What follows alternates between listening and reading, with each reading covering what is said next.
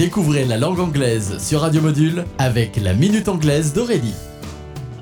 Hello, everybody. Welcome to La Minute Anglaise. Today, our new expression is find your feet. Mot à mot, find, trouver, your feet, tes pieds. Find your feet, trouver tes pieds. Le sens de cette expression n'est pas évident à première vue. Pour trouver ses pieds, il faudrait déjà les perdre et cela me paraît un peu compliqué. L'idée que l'on exprime avec find your feet est en fait d'arriver à trouver son équilibre afin d'avancer sans tomber ou sans soutien, devenir confiant ou s'habituer à une nouvelle situation. Exemple. After moving from teaching to industry, it took her a long time to find her feet in a very different job. Traduction. Après être passé de l'enseignement à l'industrie, il lui a fallu un long moment avant de trouver son équilibre dans son nouveau travail. Well, that's it for today. I hope you have found your feet now. J'espère que personne n'a perdu ses pieds en route. Goodbye!